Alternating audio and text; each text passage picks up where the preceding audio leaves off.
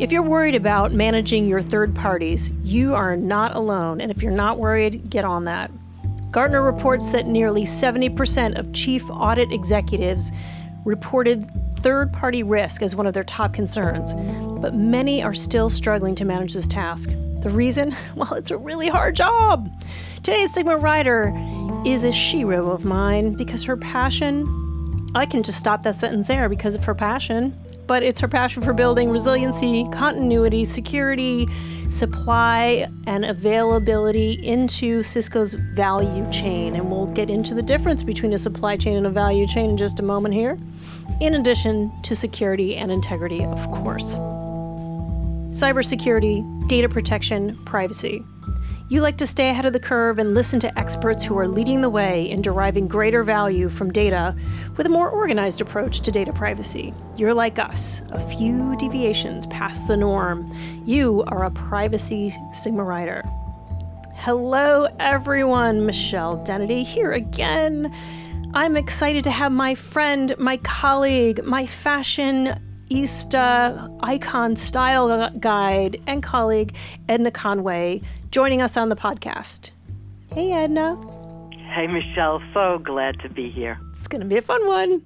Edna is Cisco's chief security officer for our global value chain and drives a comprehensive security architecture across our third party ecosystem, which is no small potatoes here at a multinational company.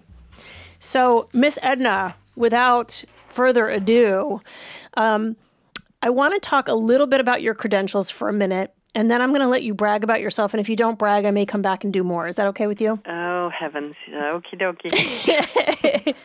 you know, it's it's one of these things. Like if anyone was in doubt that we were the fairer sex, I think you and I are fair, but we're also, might I say, because we're not FCC regulated in that way, badasses and uh, is recognized if I do say so myself, and I do.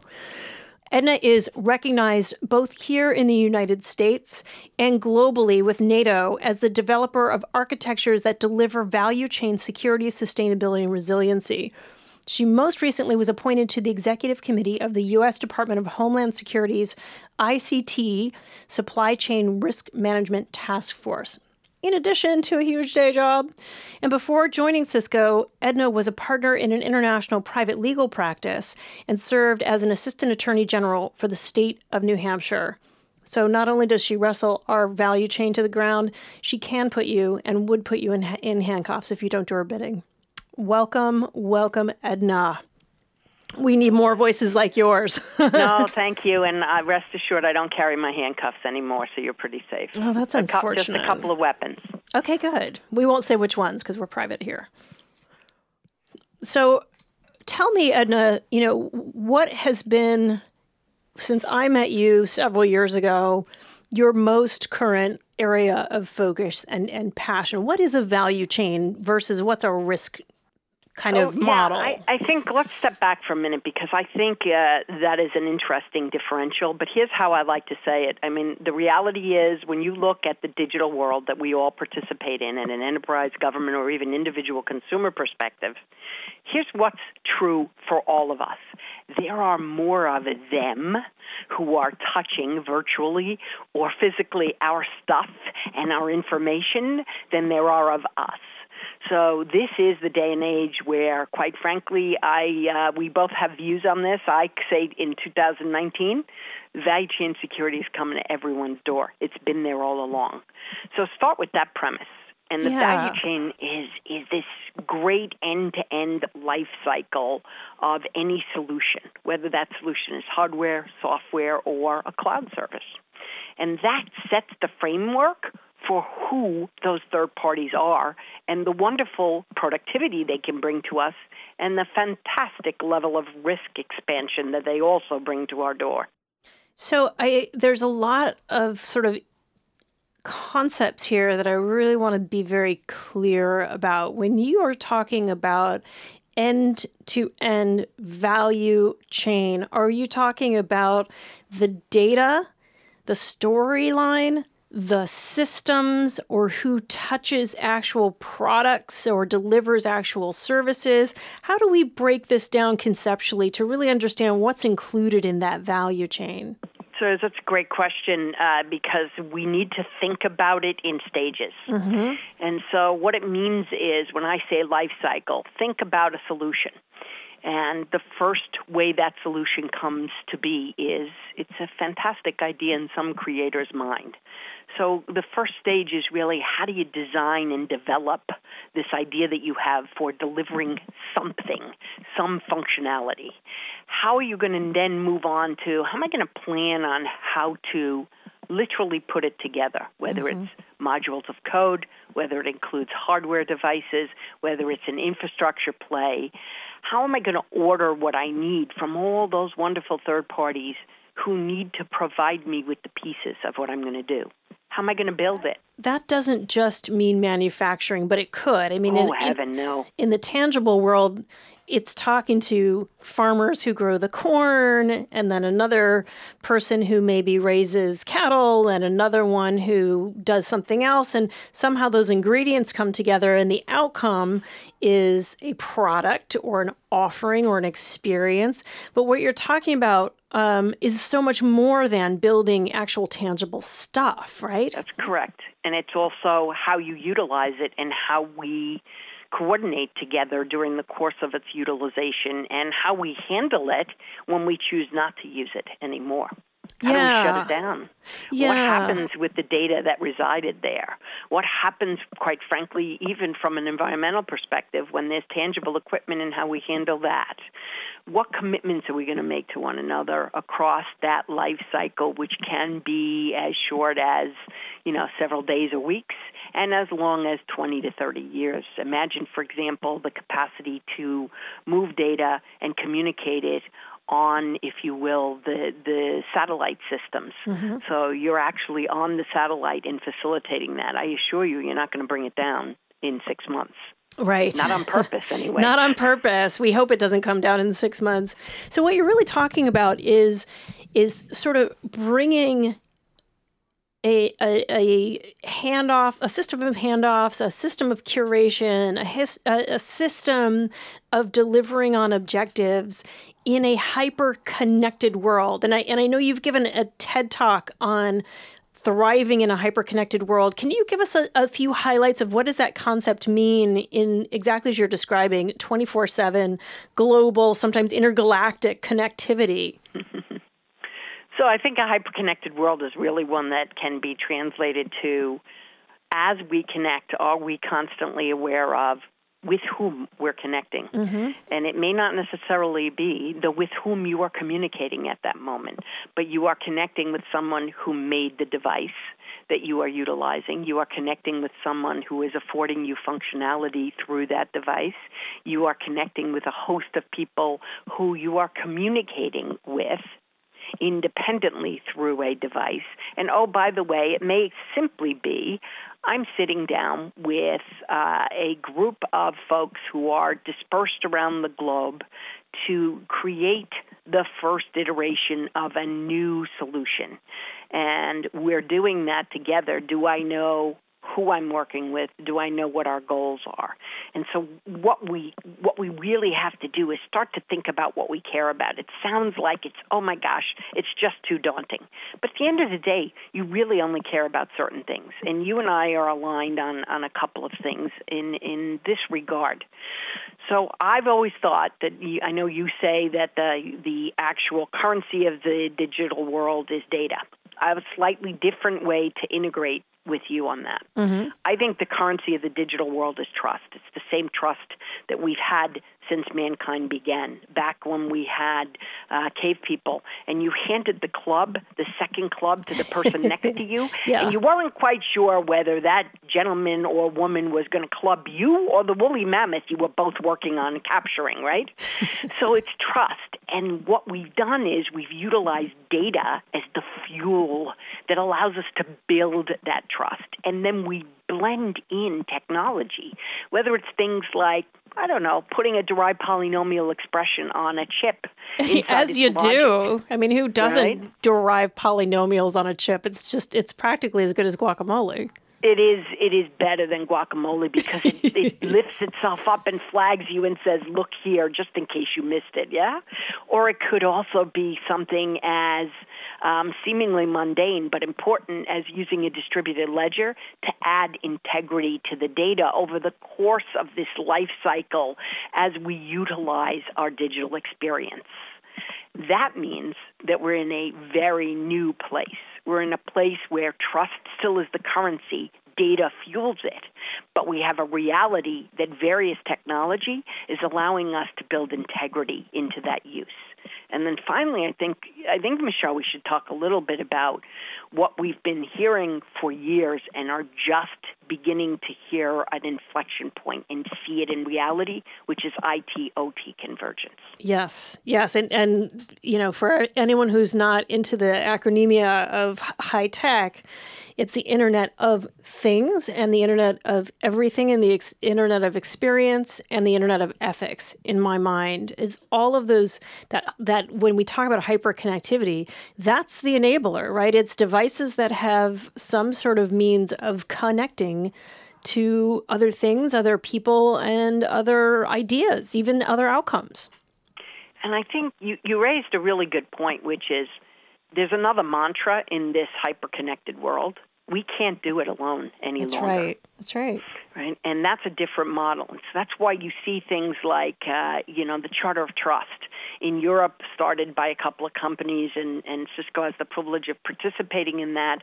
It has ten fundamental principles, but let's let's say the name again. It's not the Charter of Technology. It's not the Charter of Data. It's not the Charter of Chips. It's the Charter of Trust and it has 10 fundamental principles. And one of the principles that I'm deeply involved in is how do we secure the digital supply chain or value chain? What does that really look like in this world you just described of a connectivity that includes ethics, humanity, human behavior. It includes technology, both tangible and intangible, and usage. Yeah. That's a new model. It's a really new model. It's a new approach. And I think, um, you know, what you're highlighting here is a big part of this value chain and value chain security, value chain trust, value chain curation is really understanding that there's no law that's going to save you. There's no technology that's going to save you. There's no training and people skills and process that's going to save you. It's an integration and a leveraging of the best of all of those things together and then having a systematic way of making sure that you've done it when it's done. I think that's a great uh, a great way to to segue into something. You know, I had the privilege of speaking at an industrial controls conference relatively recently, and that's interesting when you come from the information technology world and you're talking to people who are working in operational arenas, right? Hardcore industrial operations, um, and and the analogy that I use to talk about things like um, practical segmentation, which to those of us on the IT side, network segmentation comes as, you know, segmentation 101 right. how do you run a, a decent network? Uh, forget a best in class network. You just need to do this right? For a variety of reasons. Redundancy availability and most importantly security. Yeah making it work. We, right. We talked about lasagna. And so what we said, what I said to them was, as you uh, do, Edna.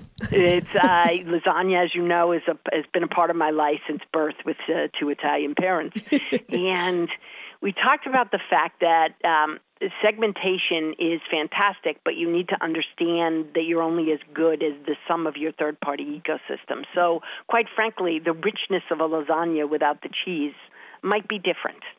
And the richness of a lasagna without thinking about the fact that it takes equipment and oven to heat it would not be as effective or delicious. Or more importantly, if you haven't thought about the human behavior of that teenager who's going to walk into your kitchen and actually come home from school and take the bloody lasagna out of the oven because they want XYZ snacks and forget to put it back in, there's a little bit of an operational process. not that that would happen too, in our homes. Right? right? So these are the kinds of ways that we can describe things that that we've all been dealing with in life, and now we approach our digital environment in that degree of hyperconnectivity and piece it out.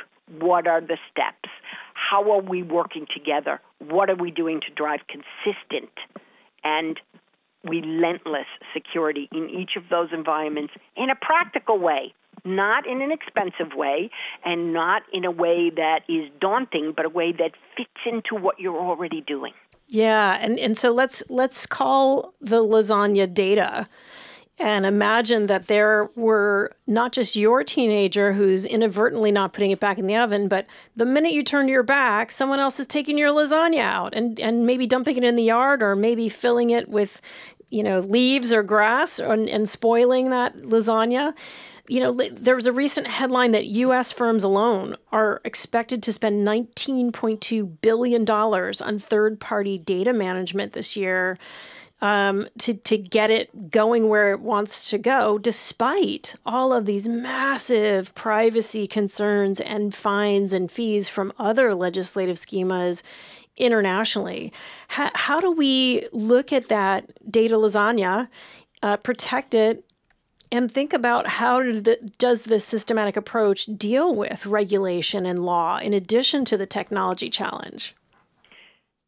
It's it's a great thought process, and I think that the solution is an integrated architecture. Yeah, uh, an integrated architecture that hopefully makes it somewhat simplistic, right? So you know, uh, for years I've been driving in architecture, and we incubated it here uh, at Cisco in the supply chain operations organization, which is manufacturing, and we've expanded it into the value chain partnering with development folks on how do we get this third party view into our secure development lifecycle because it's great if you're developing things securely in isolation, but what about all the third parties? And how do we then look down the road and say, how do we integrate this in an architectural way with those who are providing the services for offerings or the services for uh, software updates, et cetera? And then what do we do in all honesty, with those third parties that's unique. You can imagine imagine you wouldn't ask, for example, somebody who is providing transportation and logistics services for hardware the same kind of security questions as you would for a third party cloud service provider who's providing you with storage or compute capacity. They're doing different things.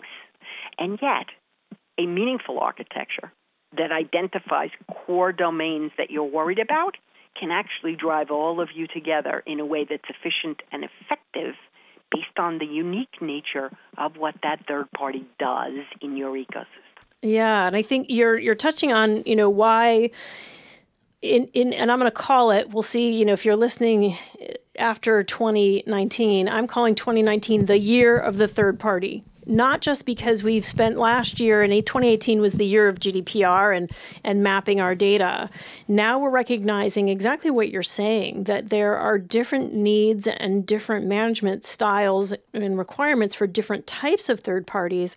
But at the same time, there's a common thread of data that runs through them. So, you know, for example, one of the most legendary hacks and, and thefts was the, the massive Target breach a few years back that, you know, really was facilitated by non management of a heating and cooling vendor, someone you would never put into your data risk map necessarily. So it's not just about risk, as you say, it's it's really about reliance on these third parties. So I would love to get your thoughts on, you know, how do we establish and maintain this meaningful trust in this digital economy with these third parties in particular?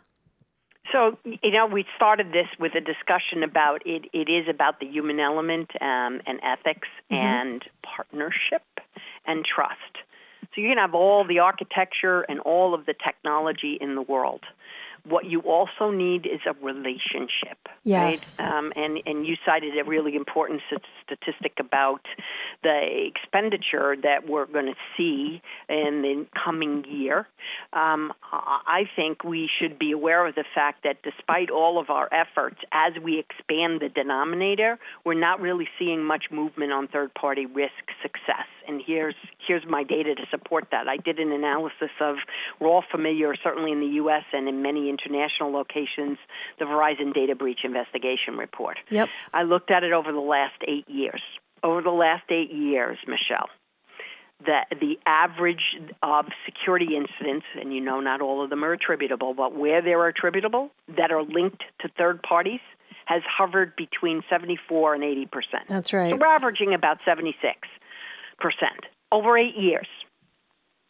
That's really not moving the needle. And let's be honest, statistically, we have to say, well, of course, the number of third parties is growing, Edna, so the denominator has, has grown, so you have to be fair about the math.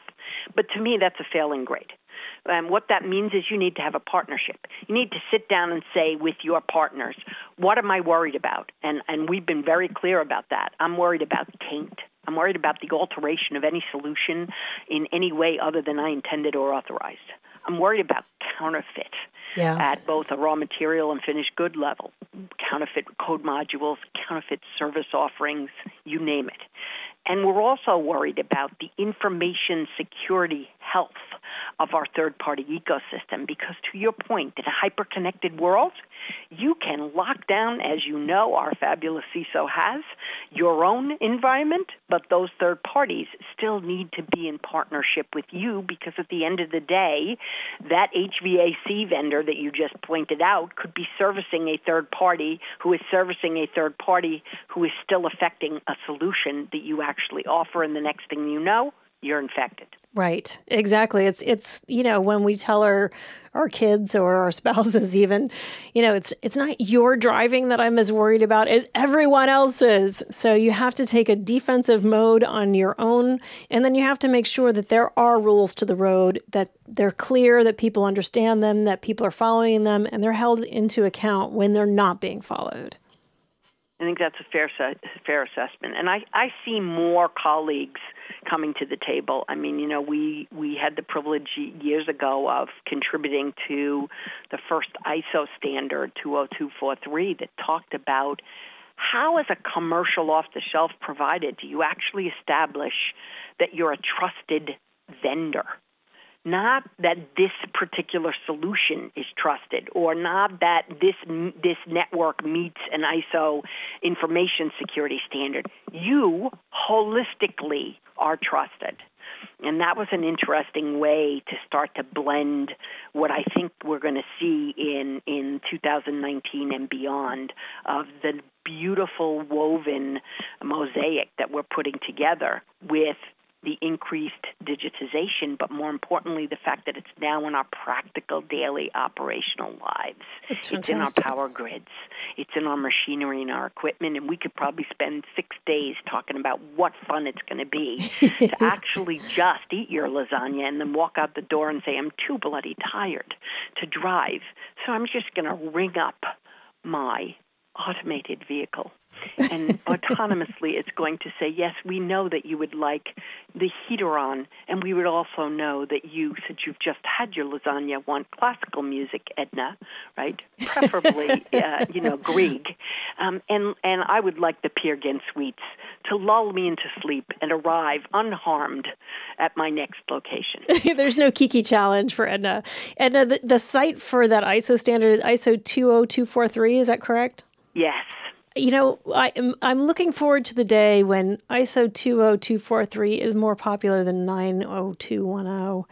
And I think it's coming. it's coming. So, Edna, take us home. A quick summary. Where are we going to be in five years? Point to the skies, my friend. Um, I think we're going to be in a place where we're rapidly approaching now. The new attack surface is going to be functionality. Uh, I may get there through your data, but what I'm going to want to do is impact your ability to live, breathe, eat, uh, and have an enterprise a business, and I'm going to affect your brand and your trust if you're a business. I'm going to want to affect the integrity of your citizens' faith in you if you're a government. The way to combat that is a future where we work a better together. We use uniform architectures. We have fewer fewer standards and fewer guidelines and fewer third parties, only those that are needed much as supply chain long ago did when it culled into a lean, efficient model with real needs, real time. That's where we're going. We've done it before. We've embedded quality successfully. We're going to embed security into our lives every day, every minute.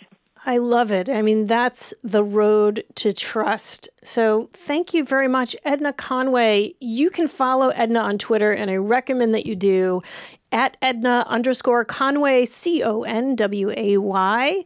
She is our Chief Security Officer for Global Value Chain.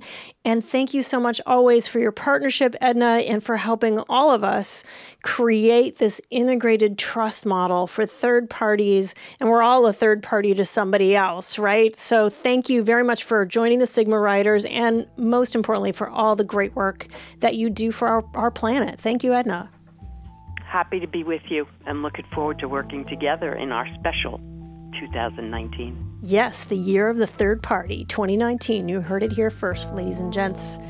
So, guys, it's another wrap on the Riders. Thank you very much for joining. You've been listening to Privacy Sigma Riders, brought to you by the Cisco Security and Trust Organization. Special thanks to Corey Westerhold for our original theme music. Our producers are Susan Borden and David Ball, and a special shout out and thank you to our Cisco TV production partners. You can find all our episodes on the Cisco Trust Center at cisco.com slash go slash riders or subscribe wherever you listen to podcasts. Then please take a moment to review and rate us on iTunes. To stay ahead of the curve between episodes, consider following us on Facebook, LinkedIn, and Twitter. And you can find me, Michelle Dennedy, on Twitter at mdennedy. Until next time.